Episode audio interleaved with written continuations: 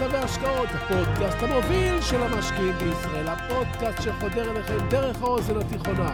הוא מעדן לכם הרבה אחרי שמסתיים את המדינה, הפודקאסט שמעניק לכם כלים להשקעות, לעסקים ולחיים. אז תאכינו מקום במוח, תאכינו מקום בגיס כנחומיה, מתחילים!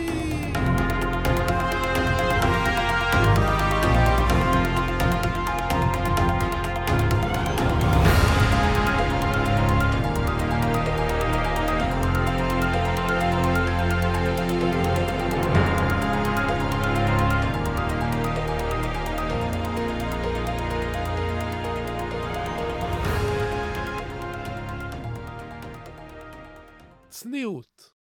צניעות היא אחת התכונות החשובות הדרושות למשקיע על בשוק ההון. היא חשובה, אבל היא נאמנה לשמה, ולכן נחבט אל הכלים. לא תקראו הרבה מאמרים על חשיבות הצניעות בעולם ההשקעות. ומדוע חשובה כל כך הצניעות? מאחר והיא מגנה על משקיע העל ובעצם אומרת להם, למרות שהרווחתם, למרות שקראתם נכון את המפה, למרות שאתם מרוויחים לא פעם בעסקה מה שאחרים מרוויחים בשנה בעבודה קשה, זכרו, יש תמיד עוד מה ללמוד, ומצבכם יכול להשתנות אם תחטאו בגבהות הלב ובהירות. אם תחשבו שאתם כבר יודעים הכל, אתם עלולים לקבל שיעור שעוד לא למדתם, לכן יישמרו לכם. אז כמי שמשקיע כל כך הרבה שנים בשוק ההון, וקורא את השוק היטב, כיצד ממשיכים לחסות בצל הצניעות, כמגן אתם שואלים? על ידי קריאה. כל מי שקורא הרבה, יודע ומבין כמה יש עוד לדעת ולהבין. כאשר אדם קורא לא רק שהוא מתפתח ומחכים ומתקדם, הוא גם יודע כמה הוא לא יודע. וכשאתה מבין את זה, אתה מאפשר לעצמך להישאר תלמיד נצחי, גם כשאתה כבר מורה, גם כאשר אתה כבר מנטור מבוקש. ולכן את הפרק הזה אני רוצה להתחיל בסדרה של עובדות פסיכולוגיות מעניינות, רק כדי להראות לכם שתמיד אנחנו יכולים ללמוד עוד על עצמנו. אתם מוכנים? אז חכו חכו, כי אנחנו מיד ממשיכים! שלום, ברוכים הבאים לפודקאסט בורסה והשקעות, הפודקאסט המוביל של המשקיעים בישראל. והיום נדבר על עובדות מעניינות, על אנליסטים, על הבורסה כמובן, אז פשוט תישארו קשובים, תהיו ממוקדים, תכינו מקום במוח, תכינו מקום בכיס, כי אנחנו מיד ממשיכים!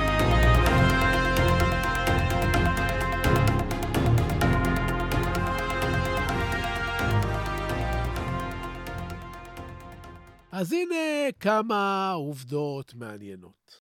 עובדה ראשונה, אתה נוהג ברכב ושומע מוזיקה בקולי קולות, ואז אתה מגיע לאזור חדש, ואתה לא בטוח היכן לפנות. מה הדבר שכולם עושים שלא במודע? מנמיכים את המוזיקה ברכב. שמתם לב לזה פעם? הסיבה היא שהמוח שלך לא יכול להתמקד בשני דברים בו זמנית, במוזיקה הרועשת ובניסיון להחליט היכן לפנות. עובדה שנייה, מחקרים מראים שאם תכריז על המטרות שלך באוזני אחרים, יהיה לך פחות סיכוי להצליח. כי כאשר אתה מכריז, אתה כבר מתחיל לאבד מוטיבציה בתוכך. ועל זה נוסיף את הספקות שהשאר מתחילים לספק לך, ואלה מחלחלות. לכן יש לך מטרה, שמור אותה לעצמך וצא קודם לדרך. עובדה שלישית, סוג המוזיקה שאתה מאזין לה משפיעה על הדרך שאתה תופס את העולם. עובדה. עובדה רביעית, המוח שלך לא יכול ליצור פרצופים. כלומר, כל מי שאתה חולם עליו או מדמיין אותו, כנראה פגשת אותו בשלב מסוים בחייך. אפילו לזמן קצרצר, אבל אם לא ראית אדם פיזית, המוח שלך לא יוכל לדמיין אותו. נופים שלא ראית למשל, כן תוכל לדמיין. עובדה חמישית, כשאתה עייף אתה יותר יצירתי. עובדה שישית, להיות עם אנשים חיוביים ומאושרים גורם לך להיות מאושר יותר. עובדה שביעית, אנשים שיכולים לדחות את הסיפוקים שלהם נוטים להצליח בחיים. עובדה שמינית, המוח תופס שני אחוז ממסת הגוף שלנו, אבל כ-עשרים אחוז מצריכת האנרגיה, המים והחמצן של הגוף. עובדה תשיעית, כמות הכסף שאתה צריך כדי להגדיל את כמות העושר שלך באלף, תפסיק להשפיע אחרי שתרוויח סכום של שלוש מאות וחמישים אלף שקל בשנה. אחרי זה מה שמעניין אותך הוא אם יש לך יותר מהשכן שלך. ועובדה אחרונה, בני האדם נופלים פעם אחר פעם בהטיית האמת. הטיית האמת. מהי הטיית האמת? או, זה לב הפרק שלה. אז קודם כל סיפרתי לכם את כל הדברים הללו כדי שנהיה צנועים. שנדע שיש לנו כל הזמן מה ללמוד. ככל שנדע יותר, נראה את העולם טוב יותר. ועכשיו, אחרי שאתם פתוחים יותר לחשיבה, אני רוצה לספר לכם על מחקר שקשור לשוק ההון. במחקר חדש, בכתב העת, Strategic Management Journal, נבדקה העובדה כיצד קורה לא פעם בשוק ההון שאנליסטים, רציניים ומכובדים, טועים באנליזה שלהם לגבי חברות הנסחרות בבורסה. כיצד קורה שהם הולכים שולל אחרי הבטחות של חברות ומגלים בסוף שהם טעו בגדול. כיצד קורה שאנליסטים רציניים נותנים המלצות קנייה חזקות למניות בינוניות.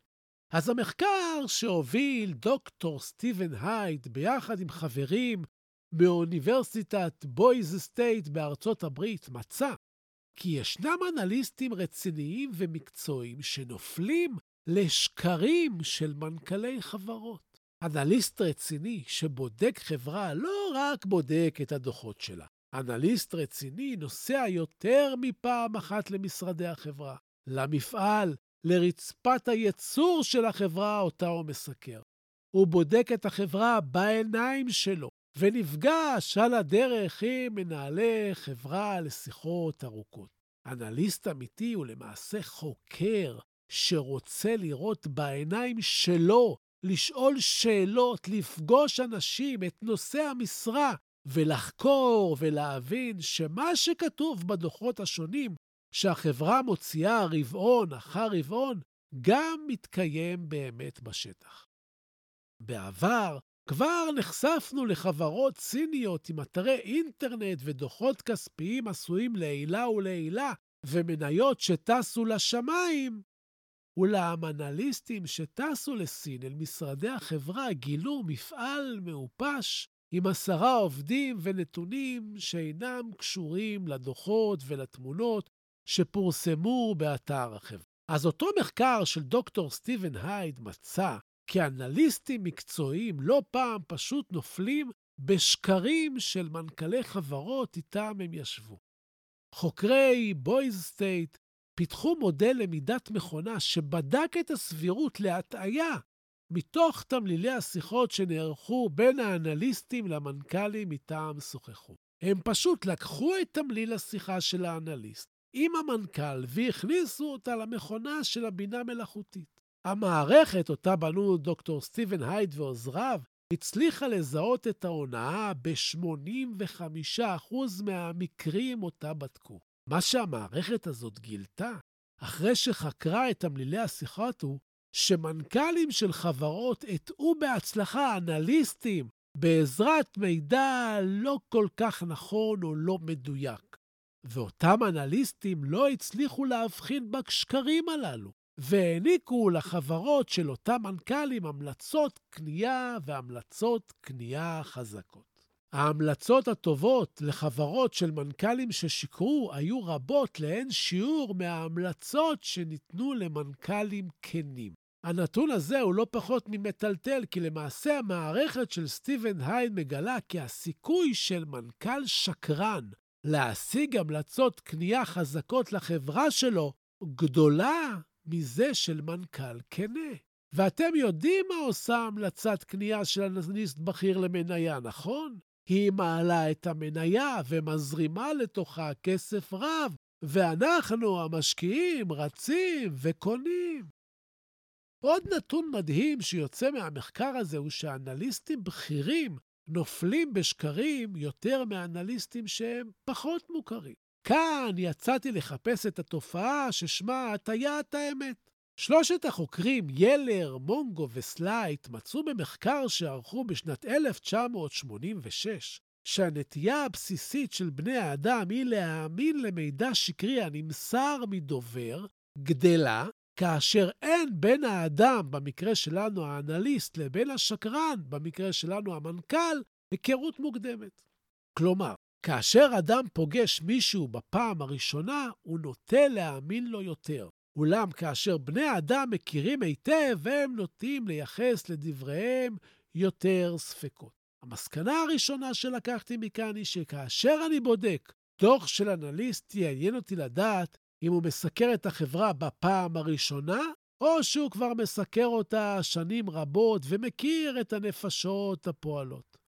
ושוב אני מזכיר, אם אנליסט מגיע בפעם הראשונה לסקר חברה ולשוחח עם המנכ"ל, הסבירות שהוא יאמין לשקרים גדולה יותר.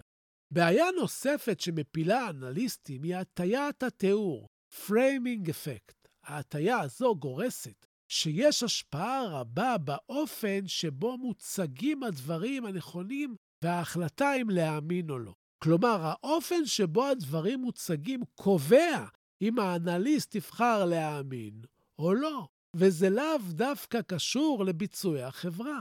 כלומר, ליכולת של המנכ"ל להציג נתונים באופן מסוים, יש משמעות על ההמלצה שהאנליסט תיתן לחברה, ומכאן זה משפיע באופן ישיר על החלטת המשקיע אם לקנות את המניה או לא. צמד החוקרים קהנמן וטברסקי שזכו בפרס נובל, הציגו דוגמה להטיית התיאור, ואני אציג אותה בפניכם כעת. תתרכזו. נניח שתחזית של משרד הבריאות לתמותה משפעת בחורף הקרוב היא שש מאות בני אדם. עומדת בפנינו שתי אפשרויות פעולה. הראשונה תביא להצלת מאתיים חולים, והשנייה תביא להצלת כל החולים, אולם הסיכוי שזה יצליח הוא שלושים ושלושה אחוז בלבד. כלומר, קיים סיכוי של שישים ושישה אחוז שהתוכנית השנייה המוצעת תיחשל לחלוטין ואף אחד לא ינצל. אם הייתם צריכים לבחור תוכנית, מה הייתם בוחרים? רוב הנבדקים בניסוי של קהנמן וטברסקי העדיפו את התוכנית הראשונה. ההיגיון אומר שעדיף להציל מאתיים איש מאשר לקחת סיכוי על כל ה-שש מאות. כלומר, אם משרד הבריאות יבחר בתוכנית הראשונה, יהיו לנו ארבע מאות מתים משפעת ו-מאתיים ניצולים. ואם משרד הבריאות יבחר בתוכנית השנייה, יש סיכוי ש-שלושים ושלושה אחוז שלא ימות אף חולה, אבל קיים סיכון של שישים ושישה אחוז שכולם ימותו. לפני שתתחילו להסתבך, אני אגלה לכם שבשני המקרים האפשרויות הסטטיסטיות זהות. רק שבמקרה הראשון הניסוח הציג כמה חולים אפשר להציל, ובמקרה השני הניסוח הציג כמה ימותו. ככה בדיוק מרוויחות חברות הביטוח. סוכן ביטוח שינסה למכור ביטוח לרעידת אדמה, אירוע שקורה פעם במאה שנה, יתקשה למכור. אבל אם יציג את אותו אירוע בצורה שונה, ככזה שהמבוטח ירוויח הרבה יותר ממי שלא יהיה מבוטח, כלומר, בלעוד שלאחרים לא יהיה בית אחרי רעידת אדמה, המבוטח יקבל את כל הרכוש שלו, כולל בית ורכב, הסיכוי לרכוש ביטוח גובר. אז עכשיו נסכם. הטיית האמת היא למעשה מערכת שנטועה בנו שעוזרת לבני האדם לשרוד. בבסיס הטיית האמת עומדת היכולת לבנות לכידות חברתית, כי בלעדיה לא היינו יכולים להתקיים כחברה. אם לא היינו מאמינים אחד לשני, לא היינו יכולים לקיים משפחה, עסק, מדינה.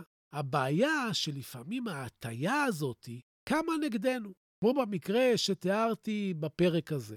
ואז היתרון של הטיית האמת הופך לחיסרון שעשוי להיגמר בחסרון כיס. מה המסקנה?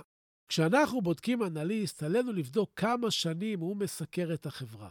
זה עשוי לעזור לנו להבין איך ההמלצה שלו מושפעת. והכי חשוב הוא ללמוד כל הזמן, להתקדם ולהיות מסוגלים להבין מה נכון ומה לא נכון, מה הגיוני ומה לא, מה עיקר ומה תפל, ותמיד תמיד לעמוד ברשות עצמנו בהחלטות שלנו לבחור מניות. כי כשאנחנו נשענים על אחרים, אנחנו לא באמת יודעים מאלו הטיות וטעויות הם סובלים, לאלו שקרים הם האמינו, ואלה ישפיעו עלינו במוקדם או במאוחר. ואגב, מי אני חושב שהוא אחד המנכ"לים הכי כנים בעולם ההשקעות? התשובה שלי היא אילון מאסק. מי שקרא את הביוגרפיה שלו יודע שמדובר באדם בעל אישיות מיוחדת, וכנראה זה גם מה שהופך אותו למיוחד מאוד, וגם כן מאוד, בגלל מבנה האישיות שלו. לא פעם למורת רוחם של המשקיעים במניית טסלה, שהיו רוצים שהוא יהיה יותר יצירתי בהטיית התיאור שלו. ועכשיו, עכשיו לפינת הטיפים שלנו.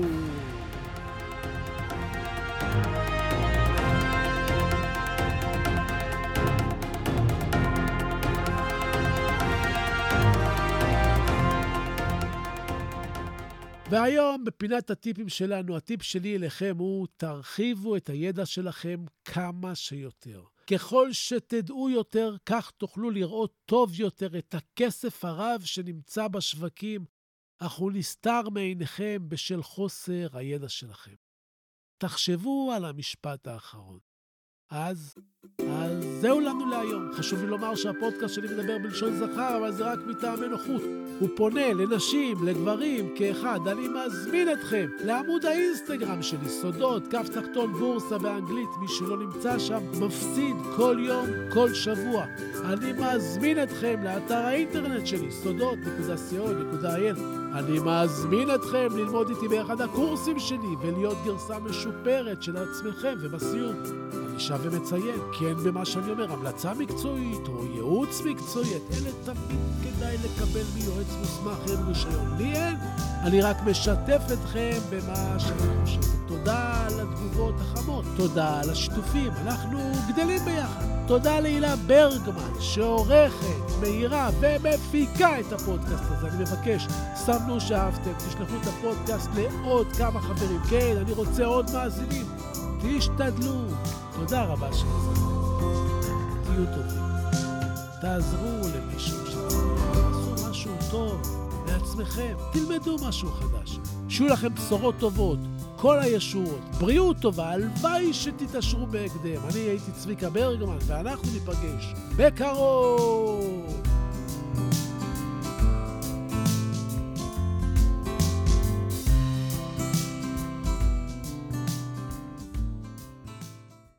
נאום ההכתרה של נלסון מנדלה. הפחד העמוק ביותר שלנו אינו מפני חוסר היכולת.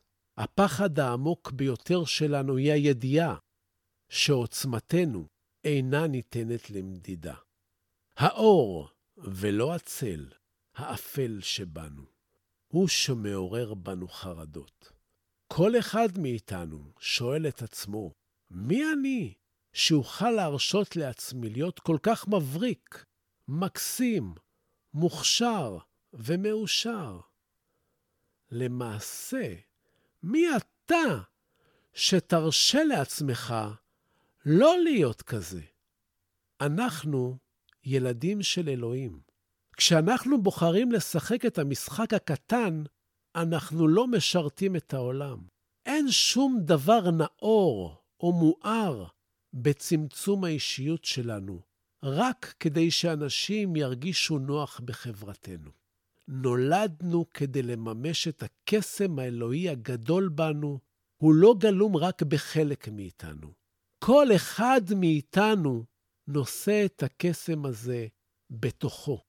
כאשר אנו מרשים לאור הפנימי שלנו לזרוח באופן בלתי מודע, אנו מאפשרים לאחרים לעשות את אותו דבר כאשר אנו משתחררים מהפחדים שלנו. הנוכחות שלנו משחררת אחרים. נלסון מנדלה, אלף תשע מאות תשעים וארבע.